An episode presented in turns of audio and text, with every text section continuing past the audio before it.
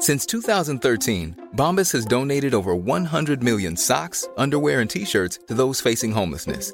If we counted those on air, this ad would last over 1,157 days. But if we counted the time it takes to make a donation possible, it would take just a few clicks. Because every time you make a purchase, Bombas donates an item to someone who needs it. Go to bombas.com slash ACAST and use code ACAST for 20% off your first purchase. That's bombas.com slash ACAST, code ACAST. Here's a cool fact a crocodile can't stick out its tongue. Another cool fact you can get short term health insurance for a month or just under a year in some states. United Healthcare short term insurance plans are designed for people who are between jobs, coming off their parents' plan, or turning a side hustle into a full time gig. Underwritten by Golden Rule Insurance Company, they offer flexible, budget friendly coverage with access to a nationwide network of doctors and hospitals. Get more cool facts about United Healthcare short term plans at uh1.com. stop beating your gums and sound the attack.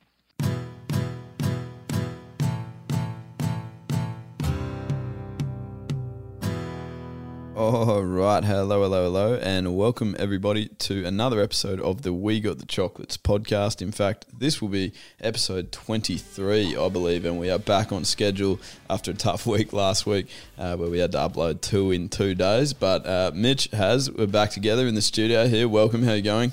Hi Lee, I'm good. Hi all the listeners out there. Yep, I'm also good, Lethal. That's good, Skinner. Fantastic. And even your voice almost actually reflected that too. There was a bit more up and about nature in that. Yeah, I was really excited there. Yep. Perfect. Fantastic. well, you should be excited as well, Skin, because it is obviously a very big episode, uh, as we do tend to say quite often. Um, but we have a couple of things going on. Uh, in a second, guys, we're going to have Andrew Godey on the phone, not actually as a guest, but just to help me tell a couple of stories from last week.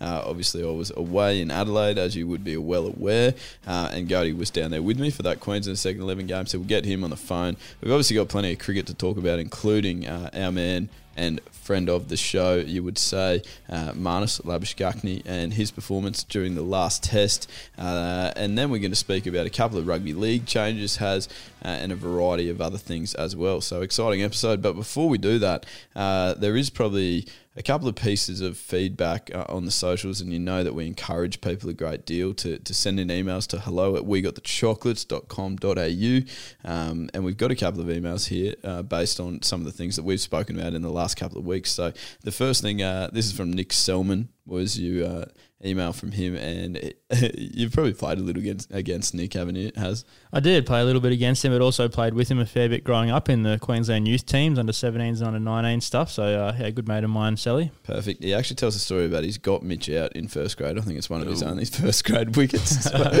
so Fantastic that's, story. That's great. Yeah, great story. He said it was the stupidest shot he's ever seen. Any truth to that, Skin? Uh, yeah, can't confirm. Thanks, Okay, Sally. Perfect. It'll, Nice. it'll paddle sweep with a leg slip, doesn't help. What? That's perfect. Uh, okay, so Nick is obviously quite a fan uh, of the races, so he was writing in in response to the episode "Yup or Nup to the Cup," uh, and his direct quote goes like this: "The protesters can get nicked." He says a different word. Uh, they are on more drugs than the horses. Do you tell us what you really think there, Sally? Oh, Skid. That's his feedback there. But then he actually does give you a little bit of credit, Skin, and he says, Okay. You actually do make a good point, though. There's so much overbreeding, and what are you supposed to do with the donkeys? so obviously, really big as an animal animal rights activist, Nick. yeah, he loves his, loves his horse racing and punting on them, that's for sure. That's exactly right. Uh, and then has this one goes actually directly to Glenn. So your dad, we obviously had his debut on the show last week in song form, um, and Carl Micken has written in, uh, hoping that we probably keep him out of the selection frame for a little bit. Uh, he says, "Question mark." Can we put Haz's dad in the social sing bin?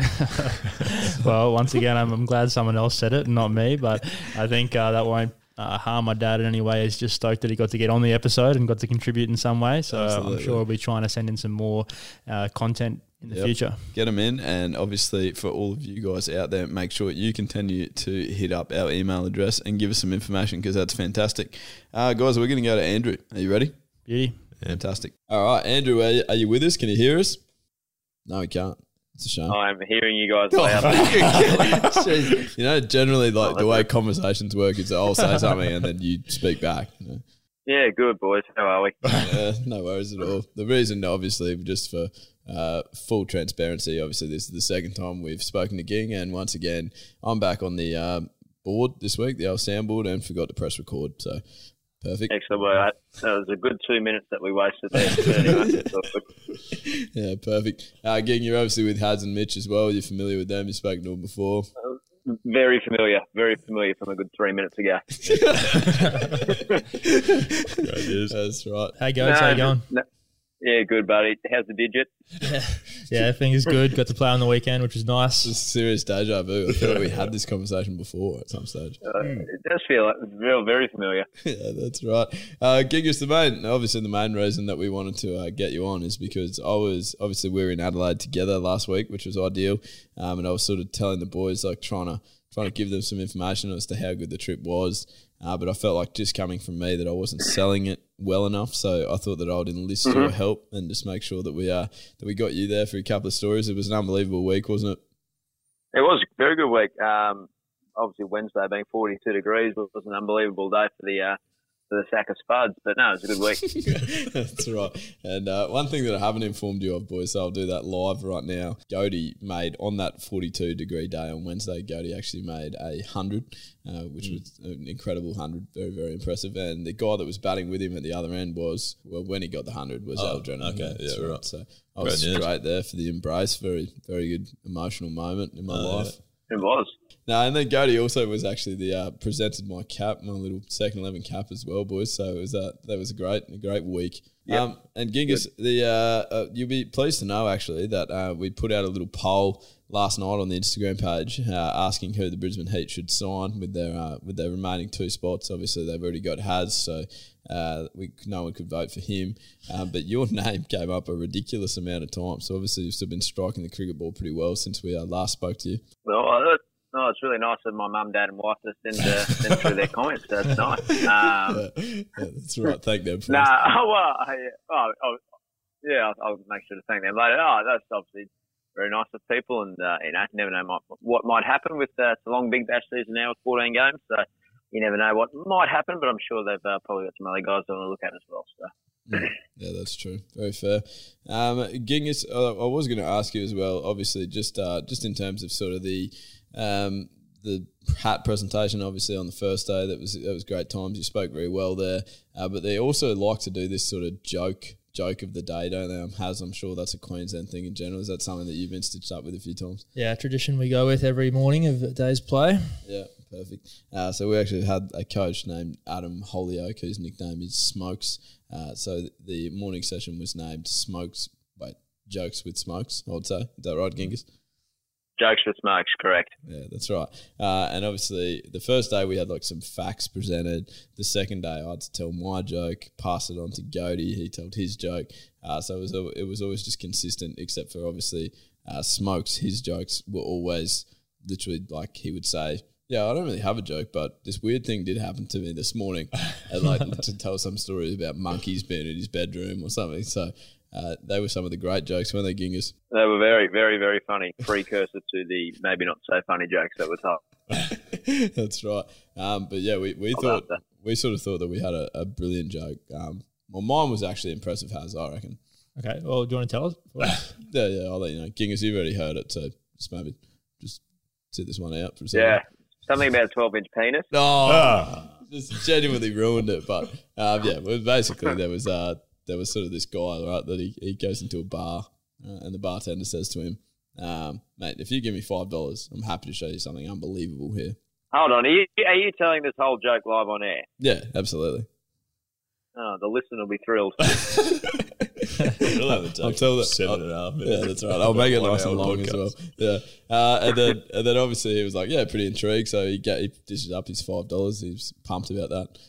Uh, and then obviously this uh, bartender he pulls out like uh, a little like a real small piano and playing it is just this little man. It's like a foot tall has. Yeah. So imagine that. And he starts playing some unbelievable tunes. He's very very impressive. And so obviously the guy's like. Geez, where the heck have you got one of those? Like, that's unreal. I need one. And uh, the bartender says, Well, there's actually a genie just right outside there, just on the corner. So this guy, he, he runs straight outside and he goes, Genie, I need a million bucks. And all of a sudden, all these ducks start uh, falling Oh, out of the sky, like just gets hit in the head with darks left, right, and center. Um, yeah, it's, it's not great at all. Um, so he runs back inside, obviously, to get away from the ducks and goes, Mate, what's going on with your genie? Like, I don't think he works very well. I owed him a million bucks, and all of a sudden, all these ducks started falling out of the sky. so, yeah, well, he is a little bit hard on hearing. Do you really think I wish for a 12 inch pianist? Oh dear. Yeah, that's a stinker. Oh, jeez, Skinner, I thought it was strong. but If you think that's a stinker, you should have seen how Goaty's one Yeah, went what, down. yeah, what was Genghis? Was it just because no one understood it? All the rookies had no Yes, idea. That's exactly right. Gigas, tell us that story. Corey Hunter. Corey, Corey Hunter. Uh, well, I think actually you're best off telling the story. Really, we we decided to run with a bit of a skit uh, instead of joke. I'm not a big joke teller, believe it or not. Um, Levis, I reckon you take the reign on this. Yeah. it's sort of semi your idea, Yeah, really. it was entirely my idea. Just Goaty got the blame for it, unfortunately for him. Um, yeah, so basically we were struggling for a goat because uh, Goaty actually is not really a premeditated joke teller. He's more of a um, you know, off the cuff top. So he was actually struggling for some inspiration. He kept looking for sort of jokes about um, small snags and such, but couldn't find anything. He was going to pick on Steve O, which, which would have been amazing in hindsight. Um, but so anyway, I sort of came through and was like, I reckon we should do a skit, do something different, and we're going to go with the uh, the old David Jones skit. Right, so someone comes in with a random shirt on. Cody goes, "Oh yeah, well, where the heck's that shirt from? I really like that shirt." Someone goes, "Oh yeah, David Jones." And then the next person comes in with shorts on. He goes, "Where are those shorts from?" It's from David Jones. Where are those socks from? Oh, they're from David Jones. And then I was going to be the guy that ran in, like just wearing budgie smugglers. And Cody's like, "Who the heck are you?" I'm like, "I'm David Jones." Right. And I just thought it was brilliant. And Cody also thought it was brilliant. and so did I thought it was very good. and so did Bays. Right. I can see how so- guys like Corey Hunter wouldn't understand that. Yeah, that's right. Well, actually, in fairness, Corey got it at six twenty p.m. Yeah, uh, he came and asked us, me and Cody, and was like, "So Shame, shame, it, shame it was last night at six twenty pm. he literally he literally came to us and was like, "Why? Like, why was a guy named David Jones? Though I don't get it." We're just like, "Oh man!" But we had to literally break it down play by play. You're lucky Matt Kuhnemann wasn't there because he's uh, he's another one that's well known for not getting jokes first up. Yeah, actually, I think Cody's had this experience with Cody as well. Actually, haven't you? Uh, it's like talking to the brick wall with those pair, that's for sure. yeah, exactly right. Um, yeah, so that wasn't overly successful, but people did take their hat off to us for the fact that it was the first skit they've ever seen in Queensland cricket. They reckon has.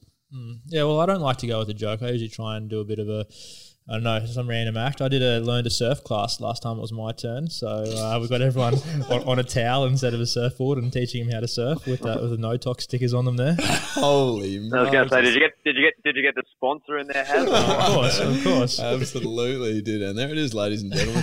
there is the mention of the sponsor, Early Doors.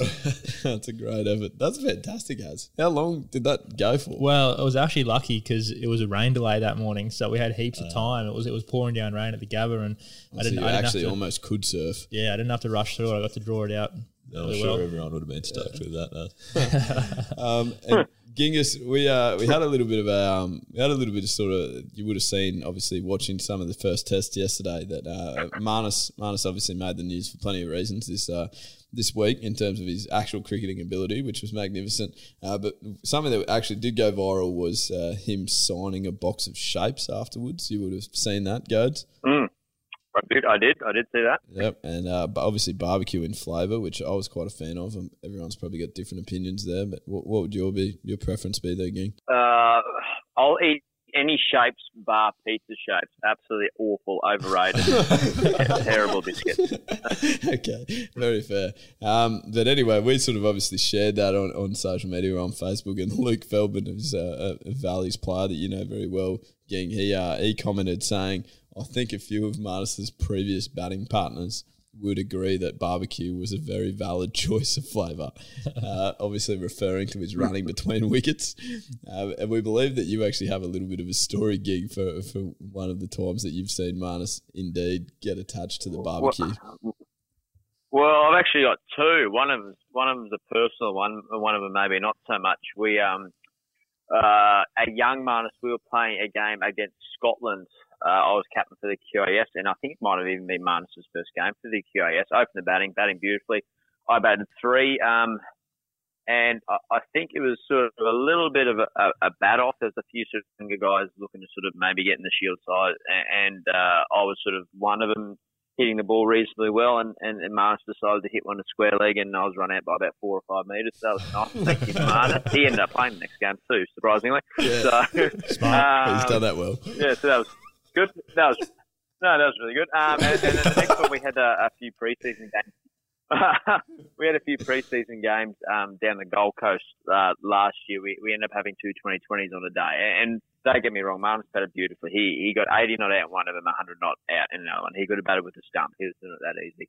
Um, unfortunately, well, well, he also ran six people out. Um, and unfortunately for his batting partner, he, he was actually on the bat, he was on the batting side, not the fielding side. So um, That's why he didn't want to get out. He didn't want to go back to the change rooms and meet all the other guys and run out.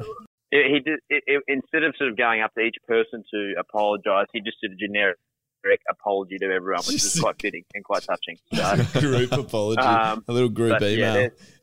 reply there- all. there's three. It, it might it might be a state high thing because the, the three worst runners between the wickets I've seen are Jack Williams, Marnus Labuschagne, and Josh Dascom. Josh Dascom for obvious reasons, but the other two are hopeless. oh, dear. King, it's funny that you actually bring up Josh Dascom because the next thing that I was going to ask you about is uh, obviously Josh Dascom is someone that you were very close with. He actually lives in Adelaide now, um, which so we got Yes. to catch up with him a couple of times. Can you describe for the listeners uh, how he greeted us at the airport? Uh, ah, well, I, I, I mean, I must admit, I've been speaking to him all week, and I, I I was really looking forward to catching up with Josh this week. Um, uh, basically, as I flicked my phone off aeroplane mode, uh, hopping onto the tarmac at Adelaide Airport, I got a text message from Josh. I said, "Oh, this would be nice. He might be trying to organise some dinner for us." And all, all it said was, "Get your camera ready." I thought, "Oh, this would be good." um, we, we, we walked out of gate 21, and sure enough, Josh there in a tight white t-shirt, which was unflattering. Uh, best of times. had a uh, had a large white sign saying "Go the Bulls" on one side, and Rick, which is obviously Nick Stevens' nickname, uh, on the other side as well. Where uh, he then also greeted the, the current uh, Queensland selector Ken Dixon, who didn't look overly impressed, but I'm sure he had a good laugh to go. So it was, uh, That's that's right. how he greeted us at Adelaide Airport. Yeah. So I mean, if if it's possible, he's actually gotten even rarer since moving down to Adelaide. Correct. Yeah, that's right. But what was actually hilarious too about that has is I, I was fortunate enough to sit on the plane next to Michael Kasprowicz, uh, who was a machine. Like he pretty much just gave me a sportsman's lunch and dinner speech while I was sitting next to him. It was the least screen time I've ever had in a week. Um, and uh, and we walked out obviously together, and we were the first people to see Josh Dascom, and I was obviously intrigued, and he was disturbed. So he ran one way, like he did not stop at all, and I obviously went straight over to see Josh and wait for Cody's face. Uh, but yeah, Casper he was fresh out of there, no interest in Dascom. No, the conversation with Casper I often tend to go a long time. Harvey. Uh, he has he's plenty to speak about and, and plenty of good stuff to talk about too. But I can understand why I wouldn't uh, hang around for that. yeah, that's it. That's exactly right. Harvey Norman. No, he was not keen at all. And Genghis, you obviously got to spend another uh, 130 overs in the field during that second 11 game, uh, which which pumped it. That was in the first innings, and then probably we did what another another 80 or something in the uh, in the second innings as well. Uh, and then you got the field again on Saturday. So you know, three three days for you in the week. You'd be thrilled. Yeah, I, I, there was a point where I fielded. Well, and, and the and the and the previous Saturday as well. We also fielded for a good 96 overs. While Jack Clayton pumped us everywhere. So four of the last seven days fielding's been a real treat. Uh, it's perfect, Genghis. Sounds like you've uh, you've earned a decent night's rest, mate. So we will let you go there, mate. Always appreciate your time. Thanks very much for coming on. Uh, uh, thank you. It's a pleasure to be the first second time callback. You must be getting thin on guests. Mate, you're going to be coming out all the time now. Just for tell us a Ah. few more David Jones jokes. Uh, I don't get it. Oh yeah. Well, All right, mate. Thank you. thank, thank you, boys. Cheers, guys. Bye.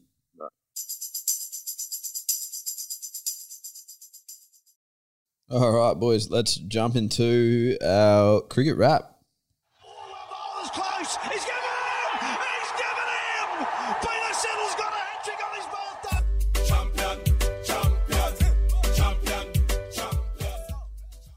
Now, ironically, boys, uh, actually, Peter Siddle's birthday today, which means that on this day, nine years ago, that exact audio that we're using was uh, took place live in action. That was Really? uh, yep, that was exactly when he got the hat trick. There you go. Nine years ago. Nine years, yeah, nine years ago since There you that. go. I remember watching it. Doesn't seem that long ago, does it? No, it doesn't at all. And uh, also, that was where Marnus started his uh, hotspot career, which has obviously been talked about heaps Ah, yes. in the media this week as well. So that's where he was doing the hotspot camera. Um, speaking of, let's get through our international, I guess, the first test review. Um, and obviously, we can start, and uh, couldn't think of a better guy to start with, but obviously, it will be remembered uh, as the Marnus test match, really. Well, it should be in future. Uh, man of the match, 185. It was quite funny, like watching, because heaps of people were saying, like, oh, he finally gets his 100 Marnus. He finally breaks through and gets his 100. And I think what we forget is he's actually had like 10 bats. Um, so, yeah, I mean, finally seems a little bit stiff, but but I, I guess the fact that he'd sort of got five fifties in a row was what people were meaning is he needs to go on and get a big score, and he certainly was able to do that. Yeah, he got his opportunity to go big, and he did it. Yeah. It's always nice to come in uh, when the openers have put on a about 200 run opening partnership. Well, he actually said he actually made comments saying that he, he's never really felt like he's waited that long to bat before. Um, so he, when he sort of got out there, he just felt like he could hit everything and, and felt quite jittery. So um, you could see the way that he started. He was like he was very keen to get on with it. So yeah, that was that was quite an impressive innings. The fact that he had to then come back the next day and obviously start from scratch. So uh, very impressive, I thought. And probably the other selection guys that um, that you know people were a little bit sort of asking questions about last week. We know um, was Joe Burns' selection as well, who's obviously a teammate of yours, quite often has, and and that was a real success story as well with his first hit. Uh, the Gabbo obviously agonisingly short to sort of sweep onto the stumps there uh, for 97, but you take nothing away from that knock. Yeah, it was a great innings. Uh, really played the spin really well um, until unfortunately he got bowled around his legs by Yasir Shah. He, he backs himself to go hard against spin and, and doesn't let us forget the fact that he's got 100 there at the Gabba, hitting the spinner back over his head a couple of times for a couple of sixes to get there. But uh, yeah, this time, unfortunately, 97, but 97 is, is a pretty good score and he should definitely be happy with that. Yeah, absolutely. We would have taken a 97 on the weekend just quietly for Redlands, but uh, unfortunately we had seven people get 22. Uh, that was not ideal. Not Haz though. Haz was back skinning with a 50 straight away. Really? Uh, should have turned it into 100. Uh, Yeah, or at least a 97. yeah, yeah, I'll take. I would have taken that. Yeah, that's right. Um, other probably good results, guys, just because they're guys that get spoken about quite a bit in the media. Mitchell Starc obviously copped some flack, uh, left, right, and centre, but I thought he bowled some heat um, this game and he took seven wickets for the match, so that was quite a success as well. You'd have to give him a pretty high rating.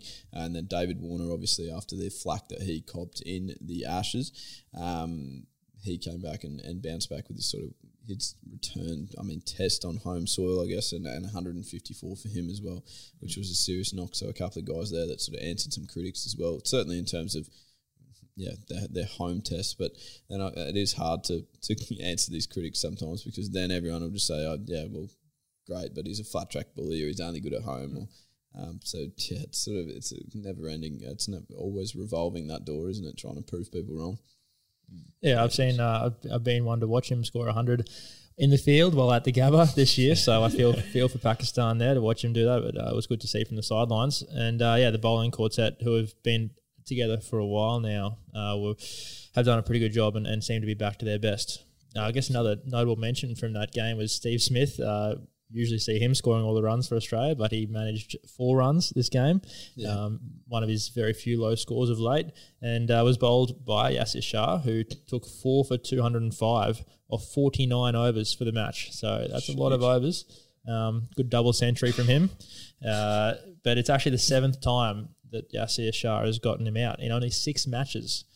So I think as he got him out, he sort of held up his seven fingers too, didn't he? Just A bit of a celebration, which I thought was maybe over the top, given it was two for six hundred and ninety. But, Yeah. uh, but anyway, Yeah. apparently has the wood on Steve Smith. Definitely, I'd say, and and only one person has got Smith out more times, and that's Stuart Broad, and and Broad's got him out eight times from twenty four matches. So that's a lot more innings that, that Broad's had the opportunity to bowl at Smith. That's exactly right. Very fair. Um, and also Pat Cummins taken his 88th wicket for this calendar year, which is the most by any pace bowler uh, ever. Um, Mitchell Starc is the only one to tie that, so he's got the same amount. He took 88 wickets back in 2015, um, but there's another couple of Test matches left this year, so you'd think Cummins will be able to take a few more wickets and, and hold that record outright. Absolutely. Yeah, you'd be stiff not to take a wicket from Yeah. here. I would have thought the way that he's bowling, that's for sure. Uh, and then how's what was the other piece of news? Obviously, the 16 year old, and I'll get to that. That's actually included in our social sim bin as well, so it's probably worth mentioning now. Yeah, yeah. He uh, got David Warner out for his first Test wicket, and um, after already getting him out earlier in the innings, but it was to only reversed because it was a no ball, so that was unfortunate for him. But got his man in the end, and uh, looked very promising, very strong, and uh, yeah, well developed for a 16 year old. Yeah, absolutely, very fair. Can we just on that because that was obviously a little bit controversial because it, it sort of turned out that they'd been bowling about twenty three no balls leading up to that that just had never gotten It's called. a great point, Skin. Um, something that needs to be discussed. Uh, yeah, so so do we? Would we like to discuss that? Yeah, I think so. Yeah, all right, I'll carry on. Oh, I thought you were going to continue giving us some information first before we then discussed it. Oh, yeah, Um, well, so what's was- the point? that you- about, what was well, that was about made? all that I had really. I think, yeah, I think I think Ricky Ponting said it was something like 21 no balls that they got missed that day, and, and obviously I think there were two in that particular over leading up to it, and I just think I would obviously feel for the young, the young man that obviously thinks he's bowling with his foot behind the line because no one's calling a no ball, and then all of a sudden the one wicket you get. Like if if someone had if, just if those no balls had been called, it would have obviously fixed up his run up, and, and the wicket would have been legitimate and counted. So Yeah, yeah that's a I good feel point. Like he's been yeah, a bit hard done by there. Yeah, I really hadn't thought about it that way. I guess uh, if they check them when there's a wicket, then you're, you're picking up the most important ones, which is great. But then, yeah, if you think of it that way, you can stop those ones for the bowlers if you're letting them know they're a bit over. Yeah. And uh, yeah, it's, it's hard to know what to do. It's it's tough to see that as, as an umpire, and sometimes the, the vision is blurred from the bowler's back leg as well, and, and you got to look up pretty quickly when they're bowling 147 k's an hour to see where, where the ball's pitching. But but that's their job, and they've, they've got to do it well. I guess there's, there's other options out there that uh, people are talking about with Peter George's Yeah, the Mike Call no Yeah, ball. yeah, yeah, true. sensor on the back of the shoe there, which is getting developed. What's the what's the like the response that it has to that sort of that sort of technology? Like, are people open in terms of cricketers that you obviously are with? Are they open to that sort of thing, like having to wear a chip in their shoe and stuff, or is that something that actually does concern them that they would be opposed to? Do you think? players are open to using technology, but they definitely don't want it to affect their performance. So um, that chip would have to be pretty small and pretty light, which I know they're trying to develop to make it that way. Uh, obviously, it's it's tough for bowlers because they have to actually have plenty of different shoes in their kit bag. They don't just have the one set of shoes. They've got a couple just in case they burst a hole through the front of one or they want longer spikes in, in certain conditions. So they'd have to have a chip for each of those shoes. Uh, they talk about using that technology at training to help talk uh, to look at their uh, workloads in terms of meters run and, and speed and that sort of thing is another way to use it. But yeah, I guess that they'd maybe rather rather an option where they're using a Hawkeye sort of system, which doesn't require them to put anything on their body or their shoes. But but yeah, they'd be they'd be interested if it made a difference. Yeah, Yeah, And the and- no ball one just seems to be a constant thorn in the side. Sorry, mentioned. Yeah, no, that's all right. I was just going to say, I, I definitely can appreciate the tough job that the umpires have, and I, and I look forward to the work that, that George is doing on the technology over there. But I just I just find it baffling that like even just with the cameras, we have good enough technology. Like at the moment, like already before that no ball was bowled, everyone watching on TV knew that he'd been bowling no balls that just had gone uncalled. Like we already know what the right decision is, and just sort of don't make it for who knows what reason. That's what I can't understand. Yeah. almost you- you almost seems seems like the umpires are sort of going in the bowler's favour with this one. They don't want to call a no ball that isn't, so they're going the other way and being like, well, if it's just over, then I'll be about to say, careful. we've actually seen that. Like in New Zealand, I know the last time Australia was in New Zealand, they were actually on two occasions. Uh, someone was called for bowling a no ball. So they got called no ball, and then on replay actually showed that it wasn't a no ball. So umpires got it wrong almost the other way, which we never sort of speak about because that, that's probably rare. But I think that that's maybe now freaked them out a little bit to actually call ones that are clearly no balls, and now it's just become a debacle where the only time that it's ever no balls are ever called is if someone takes a wicket. Yep. Yeah, dramas. Oh, as per usual, we haven't really made any great solutions there, so let's move on. All right. What do we got next? The oh, yeah, there was a bit of debate about the venue selection, um, about whether or not the Gabba should sort of be the place for the first test in, in each series. One's interesting. and I saw sort of Ed Cowan come out and obviously pan the Gabba again today and uh, more Brisbane, like the fact that obviously uh, because Tim Paine sort of came out in the aftermath, didn't he? And he spoke about the fact that they love starting the summer there and they're hoping Virat Kohli will give them the all clear to, to do it and stuff and probably a little bit of a pot shot at the BCCI there.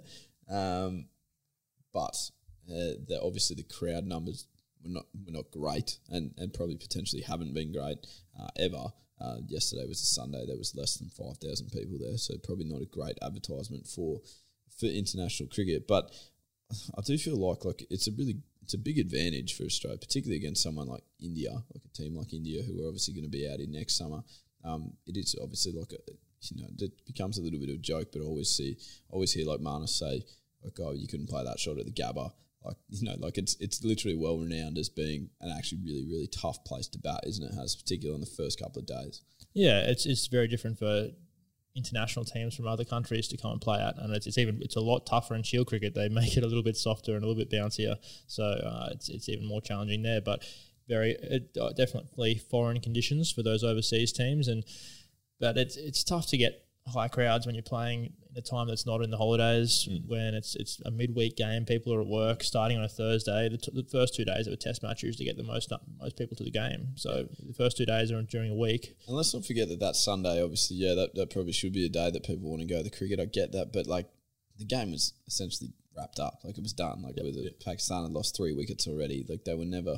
I mean, they were never gonna turn that into a game where Australia were gonna need to bat again for a long period of time. And, and, and as sad as it is, that's that's what people want to watch. You know, they they want to watch Australian batters score runs, and that's gonna get people to turn up. Um, but I know that like people, Brisbane crowds actually do turn up for big events. I remember like the 2007 Ashes. I know that's a long time ago now, but uh, after the, they'd lost it in 2005, when England came back to the Gabba, it was packed out for the first three days. Uh, so it actually does. The Brisbane people do get around the cricket when it's worth watching. Um, I just don't think that, like you've said, has no one's taking days off work and stuff to annoy their bosses when it's against a team that, that seems like they're going to be not the greatest opponent, I guess. yep agreed Good. Uh, Haz, do you want to give us a bit of a WBBL wrap as well? I can, I can. So WBBL, Meg Lanning scored 81 from 50 uh, to get her team home against the Sydney Sixers, who have struggled a little bit now since the shoulder injury to Ellyse Perry, one of their key players there. Uh, they'll certainly be hoping she recovers quickly and is back on the field for them soon, especially if they can make it into the finals. And uh, also Meg's younger sister Anna Lanning uh, was also in the runs with 73 or 49.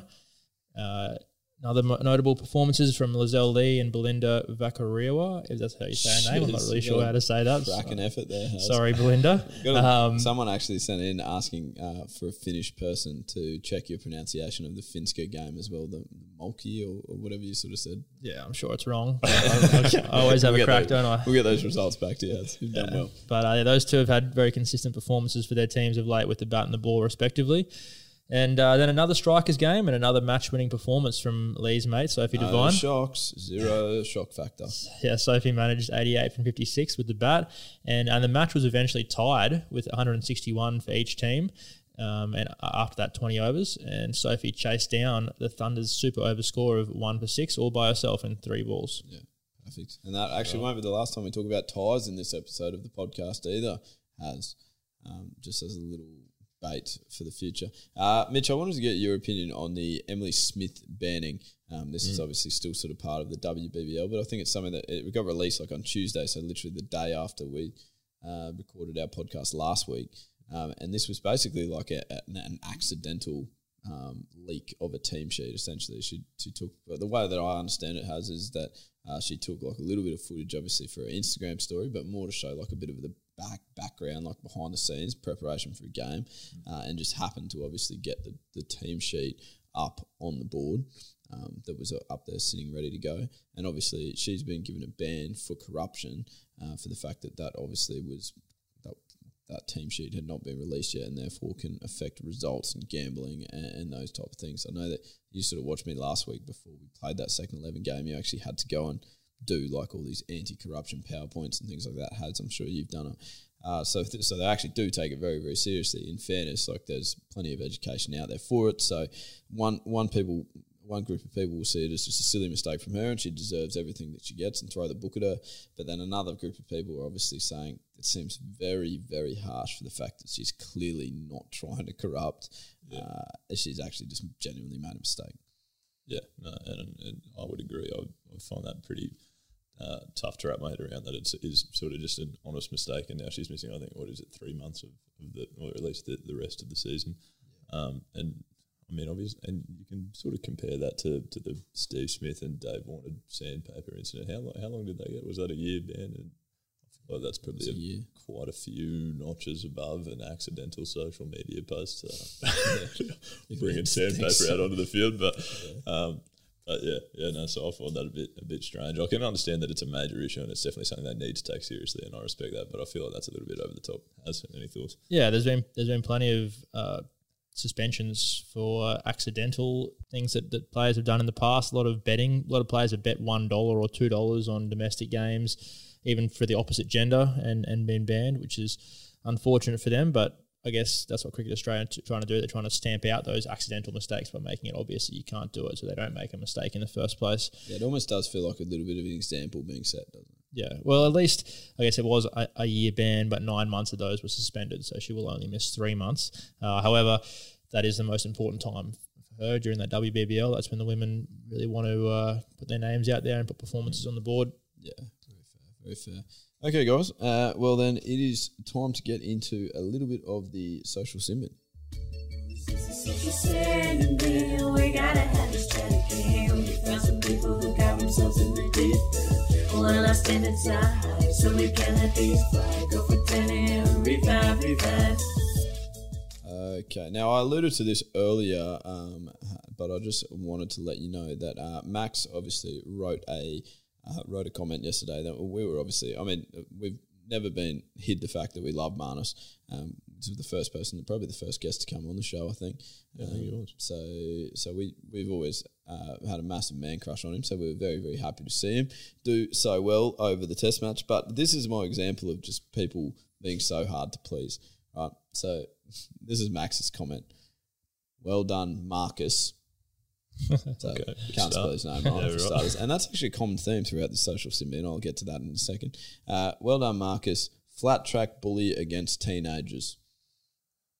Now, Max, um, the issue is there that those teenagers are picked for Pakistan, which are who happens to be bowling to him. So he cannot say, uh, hey guys, can you bring on someone that's older, please? to me?" so that's the first issue. The second issue is that the Gab is not a flat track. It's actually quite hard to bat on, as we've already established.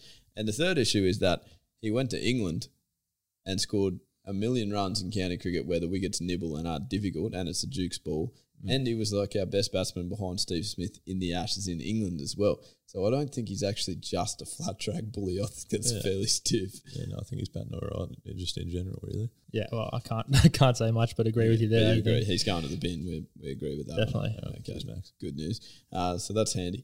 Now, then, guys, now I've gone for a little blast from the past here. Now, this is probably how big of a snuff I am, uh, but I had a feeling that Marnus was going to be good.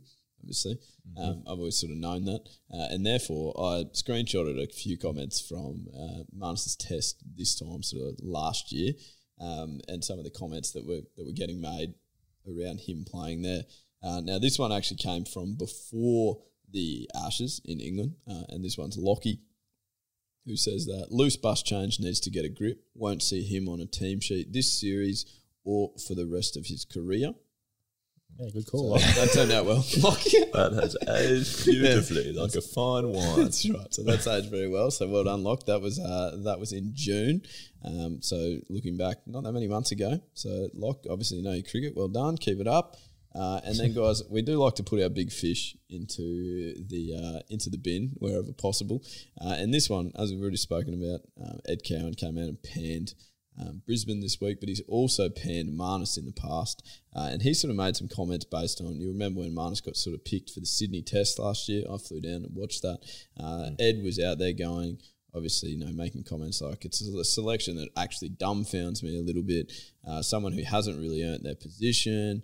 Uh, he's got no hundreds. He's played five games. He's got five wickets. We're not talking about someone who's knocking the door down. Right. This was also in an article, by the way, from Fox Sports that's titled Ed Cowan says he is dumbfounded at Marcus Labuschagne call up to the Australian squad. So brilliant spelling once again and research as we come to expect. Uh, and so, Ed, I would just like to put you in the social sim bin because I think you'll find that he's a reasonable player. Yeah, Ed likes to say a lot of controversial things and get his name out there, so good on him there. He but does, uh, doesn't he? unfortunately, sometimes it doesn't pay off, and you you make those big statements that Yeah. don't pan out the way you want them to.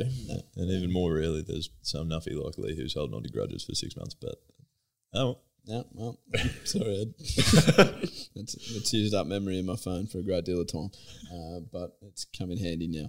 Excellent. Uh, how's you going to lead us through a little NRL wrap here?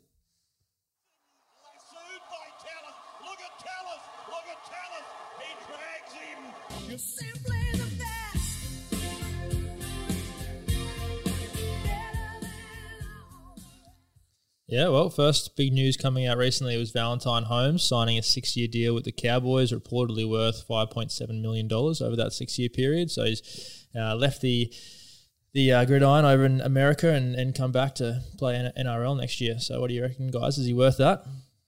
Yeah, well, I can't. I honestly like. I guess the fact that he's only 24, I actually thought that he was a lot older than that. So 24 years of age, you'd have to still think that he was in his prime. Uh, I feel like it's not gonna. It's not gonna take very long for him to get back to his best. We obviously saw for those couple of years at the Sharks how good of a player he was. Um, so I'd be surprised if if he struggles. But having said that. Uh, I think Jarryd Hayne was a bit older when he came back, but obviously not a, not a great example that he sort of set coming back from the NFL. With, he never quite got his act together uh, when he came back. But I, I hope that that's a decent signing for the Cowboys because it's probably something that they're craving after the season that they had uh, this year. We've spoken to Luke Feldman about that. Um, probably not a like for like replacement with Jonathan Thurston, but probably hopefully someone that can be a bit of a match winner anyway. Yeah, I, I'm not sure how he's going to go at fullback. He played a little bit for the Sharks and didn't really set the world on fire. We've known how good of a winger he is, an unbelievable winger, and has been for the, the Maroons when he's played State of Origin there. But You're not seeing a winger on that much cash, are you? no, so he's definitely playing fullback. Uh, but yeah, they definitely want to hope they get their money's worth for that six year period. Um, it means that they've got him locked in for those six years, and I think Jason Taumalolo's got about eight years left on his 10 year deal um, on about a million a year as well. So those two taking up a fair chunk of cash there. Jeez. Hopefully they play every game. Yeah, they, they want to make their money's worth. That's right. What else is happening in NRL? Has I saw a belter today that I thought I'll get your uh, opinion on with the sort of shake up of the golden point rule. Yeah, the NRL looking to change up uh, how the golden point works. There's plenty of different ways to do it, and it's been debate, debated for quite a while. Uh, I guess one thing coming out is potentially teams are still getting competition points even if they lose a golden point game. So there's been a few ways of doing this. It's been thrown around. Uh, the most sensible probably looks like it might be that if you they're going to change the point structure so that if you get a normal win, it's it's three points for a normal time win, two points for a golden point win, one point if you lose the golden point match, so you've still at least tied the the game in normal time, and then zero points for a loss. Um, so interesting way to go about it. I'm not sure what they do for a genuine tie then when it's still tied after golden point because it's it's usually two points for a win, one point for a tie. Has help me understand this properly. So, it could we get talking about this sort of corruption side of things?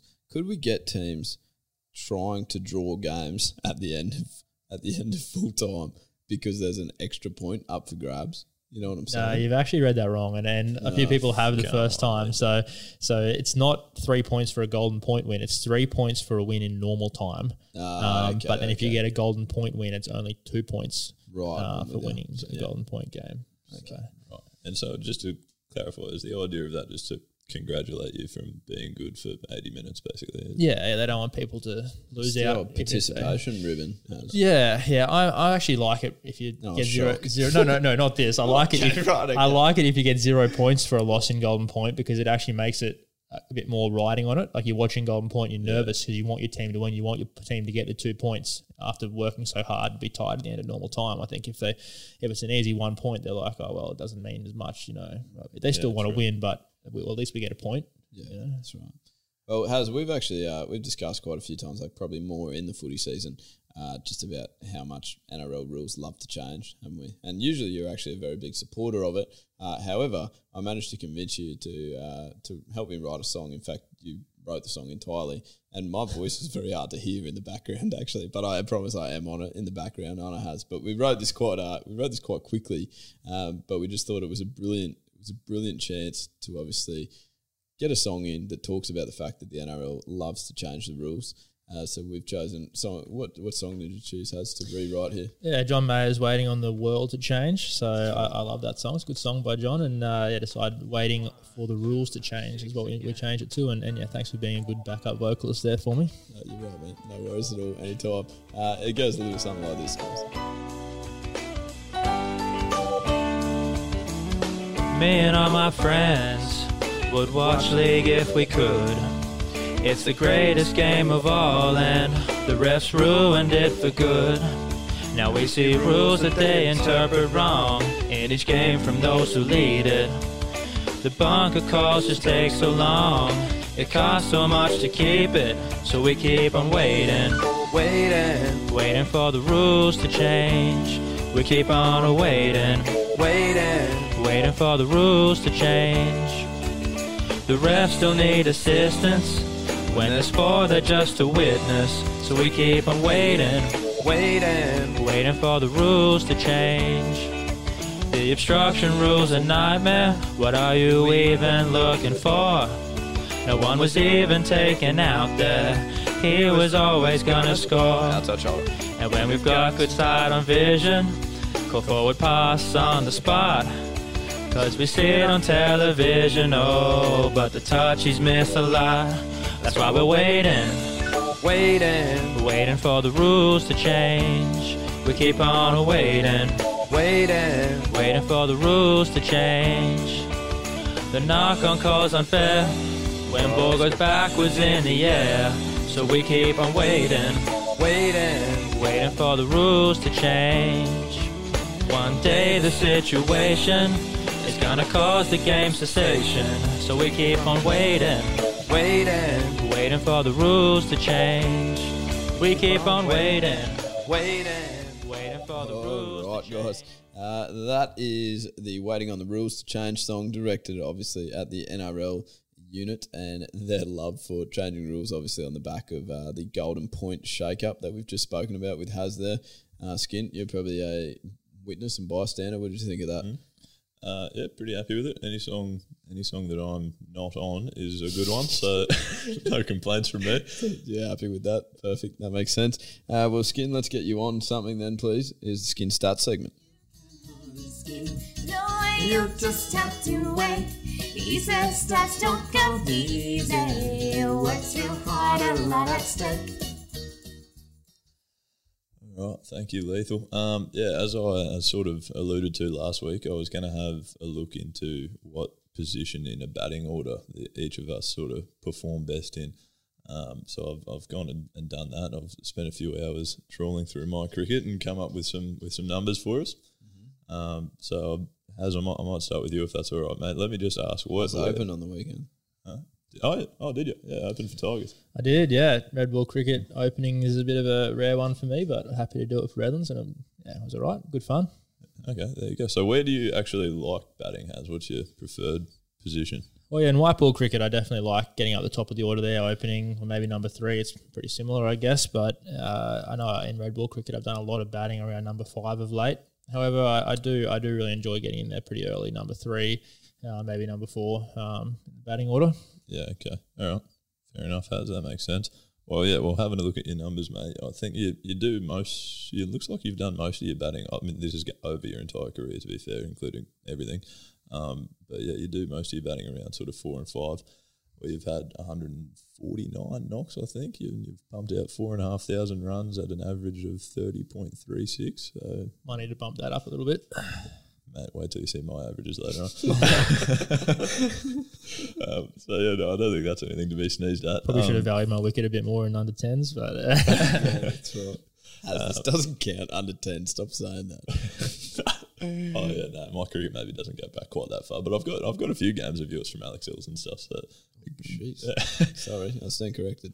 um, but yeah, anyways, Hazzy, it looks like you do your best work at number three. Actually, um, you've had seventy two knocks there and managed to score two thousand seven hundred runs at forty three point six, which you surely can't complain about. yeah, it's a bit better. Yeah, Yeah, so, definitely. yeah. So, what are your thoughts, mate? You're going to try and convince the coach to give you a crack there in the big game tomorrow, or Yeah, why not? Why not? I reckon. Oh, yeah. Jeez, just for everyone out there, AB field tomorrow, obviously. Uh, that's one thing we did not mention in our cricket wrap. Uh, Oh, obviously, Queensland take on Western Australia in the one day final tomorrow. And Has you are playing. Yep, Are you? back Are in. we allowed to say that? No? Yeah, no, Oh, jeez. How's you not And playing? Has is banned for three months. no, I'm definitely back in the squad for that one. So uh, we'll be, uh, All right, well, we'll see what happens. Hopefully, the coach gives it a listen and is our opinion, has he? Um, anyways, that'll do us. Lethal. Let's have a look at, at your numbers. What do you where do you prefer batting? What do you what's your preference? You've been What I skipper this year, so where do you chuck yourself in at? Uh, I, I think I like batting at four. I reckon, but I have been batting at three um, because yeah, just someone asked about bat there. I find. Yeah, makes sense. I guess yeah, someone has to do it. Yeah. Um, yeah, right. Yeah, okay. Well, that's probably not nothing too surprising then, because you yeah you do a lot of batting sort of between three and five, and actually your most impressive numbers are at number four. You've hit two thousand five hundred runs at forty one. Oh, take it. Take Yeah, that. nice work. Yeah, has come bat number three, and then everyone wins. Yeah, good combo. Yeah, that's right. That's right. The combination deal. And then, so moving on to myself, and as I, I sort of uh, teased earlier, the something that became glaringly obvious was the, the massive decline in averages as I looked through through my cricket. So we've gone from Haz, who averages sort of high thirties, and, and what was it like forty six or something at 43, um, 43. Thank you, Lethal. And then Lee, you, you were sort of up around 30 in most places, with and then averaging over 40 at number four. And then my peak performance is apparently at number three with a massive average of 26.8. So I'm really putting on a clinic there. I, I couldn't even. You've got to sort that out. Skin, skin, we can't both bat at three. You have to bat somewhere else, mate. Yeah, well, Yeah, what's your average at number yeah, well, I think the good thing about me averaging 26.8 has is I'm in the second grade team, so that shouldn't be an issue. Um, but yeah, no, I was a bit shattered by that, given I've spent the last five years trying to teach myself how to open the batting, so I might might reconsider that in the future. But Yeah, you might have to can that. What's it? So twenty six point eight. Well, you'd probably take that. No, it was twenty six point eight every. Well, you would have fit in well with our first grade side on the weekend. Sure that's smack bang on what we all got. perfect. All right, yeah, so that's that's us. Unless anyone's got another question, that's skin stats for the week. So No, keep sending good. through any any ideas for the next week, friends. Yeah, we get some good Just little ones. here. email or something. I don't know what else you can go to on the MyCricket. What else have you got? I'd love to know how many catches I've taken over my career. If you can sort that out for me. Probably good. Although Seven last week, so include that. I think I might be falling behind as the only non-keeper on the panel here. Oh, oh yeah, yeah, good true. point. Skinner have a few catches as well. Although I don't know, Lethal, you've obviously been in once for a while, so you've probably got like designated scorers and stuff. But I reckon there'd be a lot of catches that just go unrecorded. Oh, in 100%. Remember when he used to play fifth grade and like the fifth grade captain somehow would win every year the catches? Or It was like, and here he is. He took 108 catches this year. I Or even in second think he grade. But shout out to Cameron French wins the catching Yeah, that's at right. He's the worst at it. 100%. Who took that catch? Uh, French. Uh, Frenchie, you were actually slashed out that week. You didn't even play this game. Oh, he wins it every year. Yeah, very true. Actually, that is fair. So that maybe is not the most accurate use of my cricket there. But Dougie's got us sorted in first grade. Oh, yeah, absolutely. No doubt. Um, all right. Well, boys, this is one uh, that is going to be a little bit more difficult for us because it is something that we haven't ever taken on before. But uh, Shane Bow, obviously great, uh, great, what would you say, listener of the show. Uh, he obviously emailed in for us. Contributes often enough. I mean, we haven't Oh, mastered we're the formula him- yet, but he's got to be he's got to be getting there. Jeez, okay, Skinnell's going early, but there you go. Uh, a FOT status, friend of the show. Well done, Shane. And that's awarded to you. And you obviously get your bottle opener in the mail. um, no, well, fair enough, Skin. So he obviously emailed in saying that uh, the baseball and obviously, well, the baseball started last weekend uh, and the basketball's obviously been going for a while, I believe. How's it going to run us through that? Uh, but if we wanted to give a little bit, sort of broaden our horizons a little bit to encompass some more listeners, then that was maybe an area that we could look to improve. And obviously, we are all about improvement and reflection. And so we've taken that on board and we're going to see how we go. Yeah, well, I'll definitely have to watch a bit more of the basketball because I haven't been tuning in, but and, and not an expert, but I'll give it a crack. I've had a bit of research, and uh, one of those sports basketball where it doesn't have a distinct round by round sort of nature. The teams play on a bit of a random basis, so. In the in the league at the moment, there's been some teams that have played up to 12 games and some as little as nine. So hard to perfectly sum up how each of those nine teams in the comp are going. Uh, however, there are 20 rounds in the regular season this year, down from 28 last year. So we're about halfway through. And currently, we've got the Sydney Kings sitting in first after dominating the season so far, only losing one of their 11 games. So it's been a great start for them. Perth Wildcats are, are second after beating the current third place Melbourne United in last year's grand final. So those uh, grand finals from last year doing well. And uh, Brisbane Bullets uh, coming fifth after winning half of their 10 games this year and are looking to better their semi final finish from last season. Perfect. Done, Has. Outstanding. Um, and then, guys, in the ABL, the Australian Baseball League, and these guys actually came out to a cricket coaching course last year that I was at and taught us how to throw. Uh, so the Brisbane Bandits, obviously, probably my particular favourite side in the ABL. Skin, do you have a favourite? Uh, nope, it's the first time I've heard of Australian baseball. So Great, one of the great sporting podcasts. Planet, yes. Say. Uh, anyway, the opening round of the ABL was last weekend, guys. Uh, so essentially, to give you some background there, uh, four games are actually played across the weekend against the same team. So it's like a four-game series. They usually go Thursday night, Friday night, Saturday, and Sunday. There's a southwest and a northwest group or conference, I guess. Obviously, Brisbane being in the northwest, um, and they are actually Brisbane are four-time defending champions. Um, so over the last few seasons, but unfortunately they were crushed in a clean sweep against the Adelaide Giants last weekend in Adelaide, uh, which Josh Dascombe also was actually at. We spoke about him a few times on this episode, probably more than we'd like to. Um, but he, I saw a vision of him doing that thing where you sort of like put the broomstick down and have to spin around ten times and then try and run thirty meters, and he did not get past the start line. So it's good to well, watch. Josh Josh was working for the ABL for a while there. He was, yeah. And now he's now he's at the Crows. So yeah, but that that's a good point, Hans. That is very true. Um, now the other teams, I guess, that wound up doing well over the opening weekend um, were mainly all in the Southwest Conference. So there we've got sort of Adelaide, uh, Geelong, Korea, which I'm very confused by. Uh, so if anyone can explain that to me and tell me how that link works, that'd be ideal. Uh, the Perth Heat, they they won two games as well, uh, and the Melbourne Aces split their series with Canberra uh, and Auckland and the Sydney Blue Sox, which is a great name, I thought, and Brisbane have all suffered series losses to start. Uh, Brisbane goes and hosts Geelong Korea this weekend, so I'd assume that's in Geelong rather than Korea. Well, no, they're hosting, so it's in Brisbane. But That would make sense. Yeah, that was good. All right, how'd we go there, Skin? Mm, yeah, perfect. I've learned a lot there, so thanks, Lethal. Perfect. All right, Haz, we've got a we've got a way to sound out, and I think it goes a little something like this.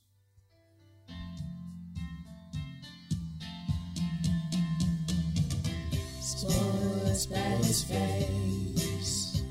We've heard a few that we will throw at you. Sports by his face. We got a long list that we'll add to all we used untrue. Uh, another one I've got for you that you hear a lot at the start of a season for any sport. Um, so for me, I, I'm looking at fantasy players and who I'm going to pick in my NRL fantasy team for each season. You guys, AFL especially, and, and you always hear read articles and the coach goes, "Oh yeah, talking about a certain Oh, player. He's gone to another level this season, uh, this off season. He's been training the house down. Expect a massive year from him. You know, he's, he's been our best trainer. He's working They're hard in the usually gym. the guys that have dropped in round two. So you think, yeah, he, he averaged 30 minutes last year. He probably averaged 50 or 60 this year. He's going to be worth getting in. And, no, he's, he drops down and averages 20 minutes. This, Tell what, Haz, you do a lot more research for your fantasy team than we do for ours. we need you to make our fantasy teams. Thanks. it's embarrassing they don't do better than I do, then I guess. Yeah, well, that's true, and uh, and probably embarrassing that we do as badly as we do. Um, any others you've got there, Haz? Or are you happy with that one? Well, uh, uh, sports reporters and, and people on TV reviewing the week of sport love to say, oh, and what a week it has been in, and then you can insert whatever sport you like there. What a week it's been in cricket, or what a week it's been in rugby league. Um, very rarely do they say it's been a poor week in, in cricket or, or rugby league or one of those things, but you, you do hear that used a lot. In fairness, um, I think we actually say that for the podcast every single week. What a week we've got for you here! what a week! Best episode ever. Uh, so yeah, that's fair. Yeah, okay, guilty. Yeah, we do that every single time as well. All right, now guys, that is essentially all we actually have time for. Uh, on this particular episode, uh, what an episode it was! Obviously, got through plenty of cricket news. I Had a little chat to Andrew Godey there as well. Uh, but I'm sure if you're getting here, then you've probably already heard that. So there's not much point rehashing that. Is there, Skin? Nope. Excellent. Um, well, we hope you enjoyed listening as much as we enjoyed making it for you guys. If you did, obviously get around us on Spotify or Apple Podcasts, wherever you choose to listen to your podcast. Feel free to subscribe and give us a rating if you like it. That would be ideal. Uh, share it with a Strictly friend. if you like it. Strictly if you like it, in fact. Yeah, don't rate it if you don't. Um, so, Skim, we obviously want people to uh, engage with us on our social media platforms as well. That was social, in fact. Thank you. Um, yeah, where, where can they find us there? Uh, Facebook, Instagram, Twitter, and even YouTube. So yeah, get in, get in contact with us, give us a share or a shout out, and send us a message for any any brilliant ideas you've got, and we'll sit, hopefully get around to them in the in the coming weeks. That's right. We uh, we certainly love talking to you guys, and we love talking about you even more, don't we, Has? Sure do. Fantastic. Uh, thank you very much, Has. Best of wishes for your game tomorrow. Thanks, mate. That's important, obviously. Uh, and Skin, best wishes in the future. Thanks. No worries at all. Thanks, guys. See you next episode. Thanks for being with us. Bye.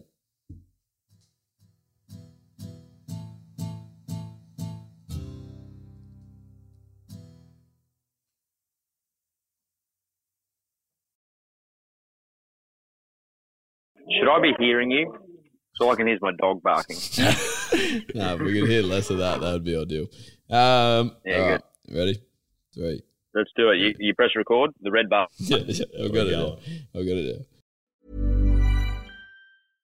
Imagine the softest sheets you've ever felt. Now imagine them getting even softer over time. That's what you'll feel with Boll and Branch's organic cotton sheets. In a recent customer survey, 96% replied that Boll and Branch sheets get softer with every wash. Start getting your best night's sleep in these sheets that get softer and softer for years to come. Try their sheets with a 30-night guarantee. Plus, get 15% off your first order at bollandbranch.com. Code BUTTERY. Exclusions apply. See site for details. Mom deserves the best, and there's no better place to shop for Mother's Day than Whole Foods Market. They're your destination for unbeatable savings, from premium gifts to show-stopping flowers and irresistible desserts. Start by saving 33% with Prime on all body care and candles. Then get a 15-stem bunch of tulips for just $9.99 each with Prime. Round out Mom's menu with festive rosé, irresistible berry chantilly cake, and more special treats. Come celebrate Mother's Day at Whole Foods Market.